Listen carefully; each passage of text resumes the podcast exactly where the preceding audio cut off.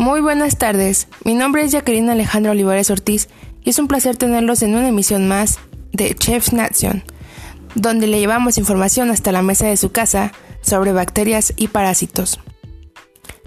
Comencemos. Confirman toxina botulínica en una lata de judías consumida por bomberos. La Agencia Española de Consumo, Seguridad Alimentaria y Nutrición ha confirmado este lunes la presencia de la toxina botulínica en una de las latas de judías blancas cocidas que consumieron el pasado día veintisiete dos bomberos de Palafrugell, hospitalizados por un brote de botulismo. Según ha informado esta agencia en su web, la toxina botulínica estaba presente en una de las latas de conservas que entregaron a las autoridades sanitarias para su análisis los dos bomberos afectados por botulismo. Tras conocerse estos dos casos, el pasado día treinta de junio, la Agencia de Salud Pública de Cataluña ordenó retirar de la venta por precaución varios lotes de judías blancas cocidas y bacalao desmigado y desalado que se venden en supermercados de toda España. El botulismo es una intoxicación causada por la toxina botulínica, una neurotoxina bacteriana producida por la bacteria Clostridium botulinum, y la vía de intoxicación más común es la alimentaria, ya sea por ingestión de alimentos mal preparados o conservados de manera inapropiada. La empresa asegura que las judías con botulismo llegaron por error humano.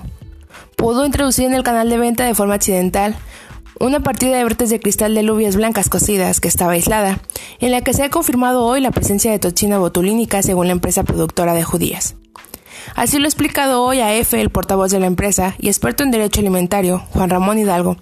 quien ha señalado que la propia empresa de forma interna detectó el pasado veinte de mayo una anomalía de calidad en una partida antes de salir al mercado, por lo que fue apartada del canal de distribución y fue convenientemente aislada y presentada. Desde que se produjo la alerta sanitaria, la dirección de la empresa formó un comité de crisis interno para tomar rápidamente las medidas necesarias que minimizaran con la mayor urgencia cualquier tipo de riesgo, e inició una investigación interna, según ha subrayado Hidalgo. En este momento, investigamos las circunstancias por las que algunas de las unidades aisladas en la empresa fueron reincorporadas accidentalmente al canal de venta, y los datos provisionales indican que pudo deberse un error humano en el control del producto, ha asegurado.